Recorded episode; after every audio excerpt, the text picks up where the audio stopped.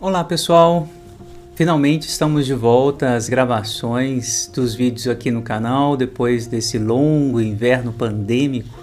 Vamos voltar com um tema que nos coube analisar aqui durante a pandemia.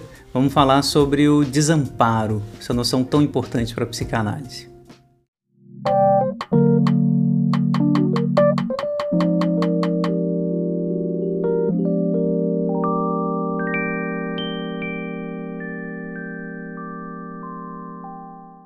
Durante a pandemia, ficou evidente uma das vertentes do desamparo, dessa vertente mais biológica, que o Freud vai situar ali no corpinho do bebê. Né? O corpinho do bebê, quando ele nasce, durante os primeiros momentos de vida, Freud vai denominar esse estado de Hilflosigkeit, helplessness em inglês. A tradução do Laplanche é désaide, a desajuda. Né? O desamparo, então, muito referido a uma condição biológica, uma condição de incapacidade de se ajudar, de incapacidade de se proteger, de sobreviver sozinho. Portanto, o desamparo aponta para a imperiosa necessidade, inevitável necessidade da presença do outro, do acolhimento do outro, a hospitalidade do outro para a nossa sobrevivência. Sobrevivência biológica, a princípio, né? O Freud, em vários textos, vai apontar nessa direção, mal-estar na civilização. Ele vai apontar para isso também na inibição, sintoma e angústia, discutindo ali com o Otto Rank. Vai apontar para esse conceito em vários momentos da obra dele, sempre apontando para um caráter biológico. Na pandemia, isso ficou evidente, né? Tamanho do nosso desamparo diante desse ataque, é um ataque de um vírus aqui no Brasil, não só o ataque pandêmico efetivamente, mas um desamparo em relação às ações governamentais que foram absolutamente desastrosas, aumentando ainda mais essa sensação de desamparo. Mais de 650 mil pessoas faleceram vítimas da Covid-19. Esses eventos, eventos biológicos, sociais, as guerras, né, vão apontar exatamente para essa dimensão biológica do desamparo. No entanto, ao longo desses eventos, a gente percebe que o desamparo não é apenas biológico. Talvez essa dimensão biológica, essa imagem inicial aí do desamparo do bebê seja apenas uma primeira imagem, um modelo. E é exatamente esse tipo de desenvolvimento que a gente vai ver ter esse conceito na história da psicanálise. Quero enunciar a tese aqui de forma clara para a gente desenvolvê-la juntos, né? E queria ouvir vocês aqui nos comentários, né? O que, que vocês acham dessa tese que eu enuncio de forma bem simples e sintética. O desamparo é o ataque pulsional ao eu. Desamparo, de fato, do ponto de vista psicanalítico, é sempre essa sensação de angústia proveniente de um ataque pulsional em direção ao eu. É essa tese, é essa tese que a gente vai desenvolver. O que, que ela então significa? Como a gente pode né, tentar esmiuçar um pouquinho essa tese. Ora, em inibição, sintoma e angústia, o próprio Freud admite.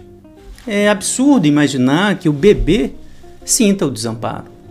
Que ele, que não tem um eu, que não possui um eu, que ele possa sentir a angústia. Que a angústia seja efetivamente sentida. Ora, a angústia tem a sua sede no eu. O eu é aquilo, essa instância que localiza ali as suas fronteiras quase em colapso, e essa sensação de quase colapso, de quase despedaçamento, de desintegração, que a gente vai denominar angústia. Ora, para que isso seja sentido, é preciso haver um eu. Sem a existência do eu, não há angústia. Portanto, Freud, já inibição, sintoma e angústia, vejam bem, discutindo ali com Otto Rank, tentando resolver o problema que o trauma do nascimento do Otto Rank trouxe para ele, ele vai dizer: bom, essa tese do Rank é boa, né? Nascimento é traumático mesmo, essa separação da mãe, essa excitação toda do bebê. Mas como é que o bebê sente essa excitação? Como é que ele é traumatizado se não há eu? Ora, o tecido traumatizado é sempre o tecido do eu. Portanto, não faz sentido apontar para o desamparo, para a angústia, para o trauma, ali onde não há um tecido egóico. Tecido narcísico não se constituiu, não está dado. Essa é a imagem, portanto, que o Freud começa a desmontar em alguns textos dele. Então, lá, alguns textos apontando claramente o desamparo do bebezinho, o desamparo do homem diante do universo, um universo imenso, eterno, infinito, e que a gente não sabe para onde vai, para onde, de onde veio. O desamparo é isso? O desamparo, então, é a nossa condição metafísica diante da morte, diante do universo, diante da falência do nosso corpo? Freud várias vezes vai apontar para essa direção, mas em outros textos, como esse que eu estou apontando, ele vai dizer: Uai, mas a gente não tem instinto. O instinto de sobrevivência, por exemplo, que marcaria um lugar biológico do desamparo, parece não existir. A gente segue em direção à Lua, em naves espaciais, em submarinos, em mundos inalcançáveis de outra forma. A gente segue, a gente vai adiante. Tem gente que não conhece o medo nos esportes radicais, escalando na corredeira de rios, enfim. Onde que está o desamparo aí? A fobia, né? O Freud vai sempre trazer a fobia para falar da angústia. A fobia ela é pessoal, ela é singular, ela não se localiza na natureza, no instinto. A gente não veio com esse equipamento adequado, por assim dizer, para se proteger. A gente ama a si mesmo por amor, ou seja, é libidinal, aquilo que nos faz cuidar de nós mesmos. E aquilo, claro, que nos faz temer algo contra nós mesmos. Aquilo que nos faz nos angustiar diante da falência, diante da oscilação dessa contingência que é a formação das nossas fronteiras egóicas. Portanto, o Freud está querendo apontar, e eu acho que essa é uma leitura mais contemporânea do Freud, e eu queria então começar a pensar com vocês nessa direção. Se a gente não tem um instinto, né, que situa efetivamente o que é o nosso medo, o que, que é o ataque, né? não é da biologia, não é do universo, não é né, dos eventos sociais. Né? É algo que o sujeito localiza ali como ataque ao seu eu. Cada um, diante de uma situação traumática, aparentemente traumática e universal, suponhamos, né, a pandemia, vai reagir à sua maneira. Tem gente que vai ver, inclusive, a pandemia como uma oportunidade, vejam bem, né, de ajudar o outro, de ganhar dinheiro. Vocês lembram, quem acompanhou a pandemia durante 2019, 2020, a situação de algumas pessoas que aproveitaram cinicamente, de forma cruel, para ganhar dinheiro. Né? Os bilionários ficaram mais bilionários durante a pandemia, vamos lembrar. Não há nada ali que seja efetivamente algo que produza desamparo, necessariamente. Muitas pessoas caíram adoecidas, deprimiram, tiveram mais ansiedade, sintomas apareceram de forma muito, muito brutal.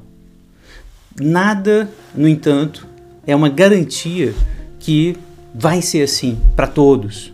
Todos os humanos, diante de um mesmo evento, vão produzir efetivamente esse sintoma de desamparo, essa ideia, né, essa angústia desesperadora, né, de não ter sentido, de não saber quem é, de não ter ajuda e não ser capaz de se ajudar, mesmo em situações terríveis como a guerra ou a pandemia, ou né, situações como aquelas nas quais a gente se coloca voluntariamente nos esportes radicais.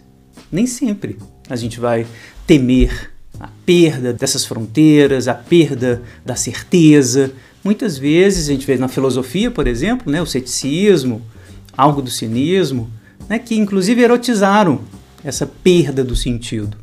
Né? Nem sempre a gente vai caminhar na direção do niilismo, da melancolia.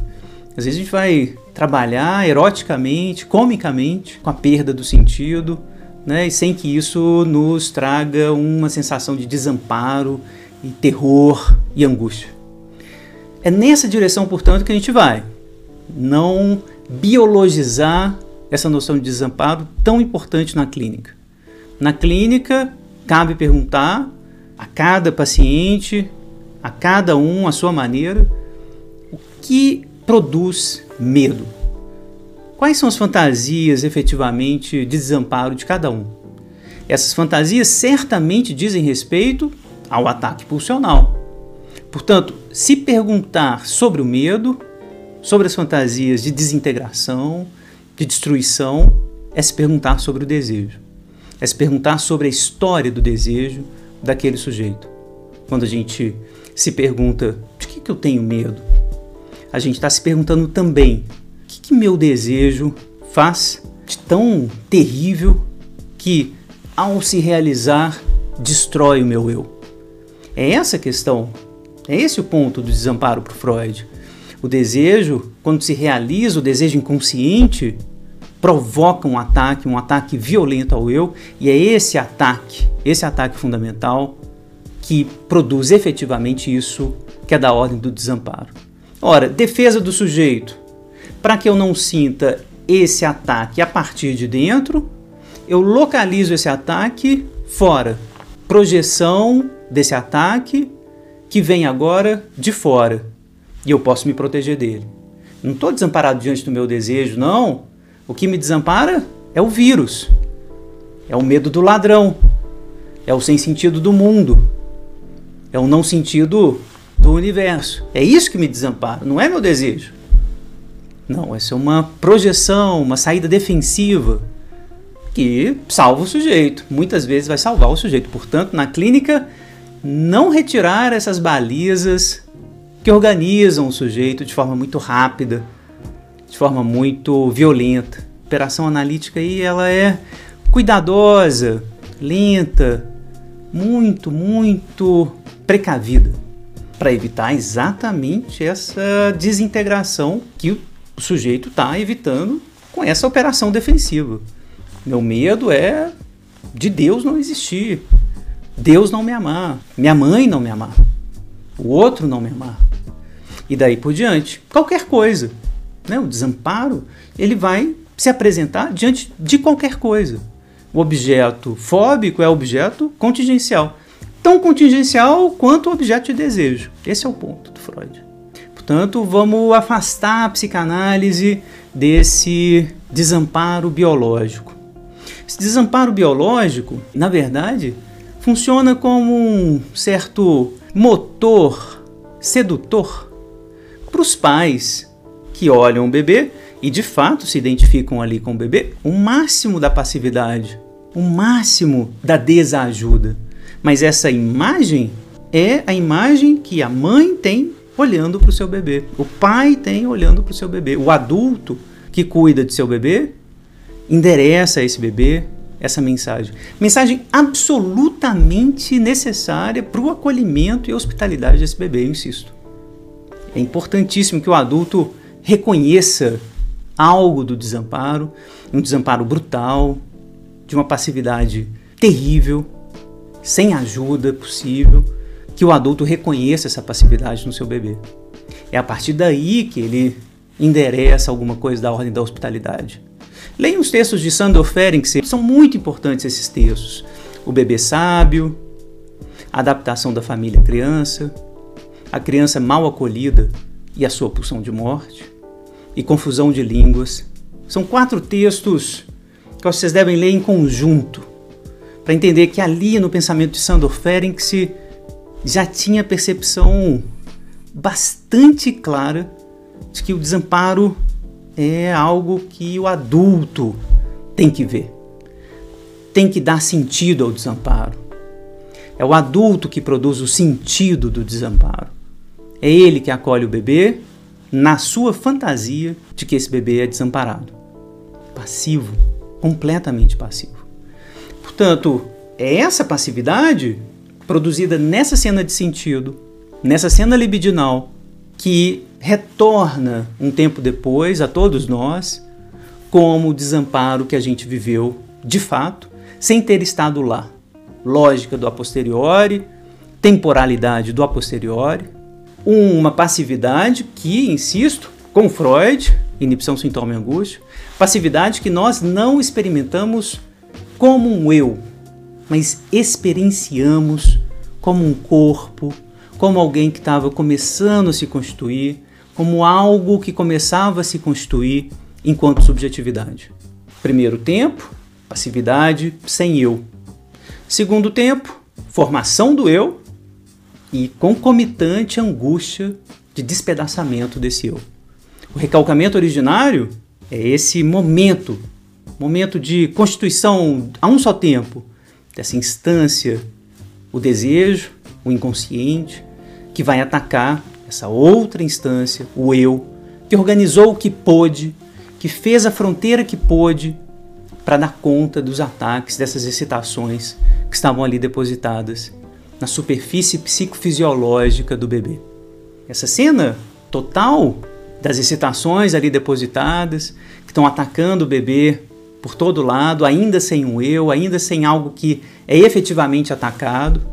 É uma tentativa de organizar isso a partir também das excitações organizantes do adulto, o abraço, o holding, esse contorno, esse envelope que o abraço e o colo do outro produz no corpinho do bebê.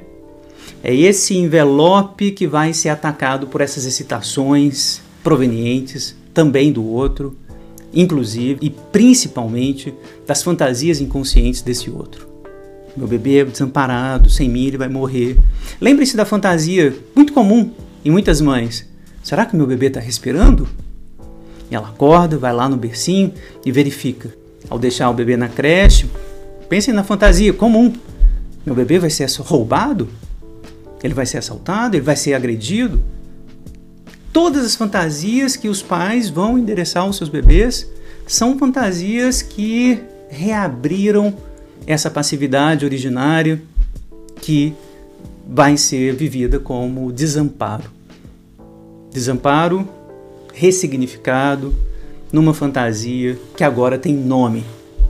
Porque antes, essa passividade originária é sem nome, é sem sujeito, é no limite da integração do eu. Portanto, dicas aqui finais de leitura que eu acho que vale a pena para a gente pensar junto nessa noção de desamparo. O texto de Winnicott, The Fear of Breakdown, O Medo do Colapso, é grande texto do Winnicott, publicado postumamente, sobre o desamparo. Os textos mais brilhantes né, que a gente vai ler efetivamente sobre o desamparo. O Winnicott está pensando né, que a gente está ali sem um eu constituído no início, absolutamente desintegrado, que começa a se integrar então, graças a esse abraço da mãe, ao holding, e vai passar por um momento de desintegração. Né? Desintegração, reintegração, porque essas fronteiras narcísicas não se formam rápido demais. O processo é lento, ele é gradual, ele vai e vem. O bebê vai reconhecendo essas fronteiras aos poucos. E essas excitações estão lá o tempo todo, atacando essas, essas fronteiras. O Winnicott é brilhante quando distingue a desintegração da não integração. A não integração é um estado tranquilo, gozoso, muito prazeroso, de estar tá misturado ainda com o outro de maneira tranquila, de não ter fronteira, de perder a fronteira por um momento. Essa não integração é completamente distinta da desintegração. Sensação de cair, de cair para sempre, se espatifar. Humpty Dumpty, o complexo de Humpty Dumpty, como o Winnicott vai brincar. Isso é o desamparo. As agonias impensáveis. Isso é o desamparo. Não o medo biológico, não o medo diante do universo. O desamparo é uma agonia impensável que tem que ser pensada por alguém. Tem que ter alguém para sentir, tem que ter alguém para organizar. Até mesmo essa agonia impensável. O desamparo ele diz respeito ao eu, uma instância que está se formando. Não é então uma um conceito biológico, como muitas vezes a gente vai ver no próprio texto do Freud. Não é um conceito filosófico, como a gente vai poder derivar esse conceito numa filosofia existencialista. Não é diante do mundo, do ser aí, que o sujeito se angustia. É sempre diante do seu desejo. E diante do seu desejo, cada um vai ter que compor uma resposta singular.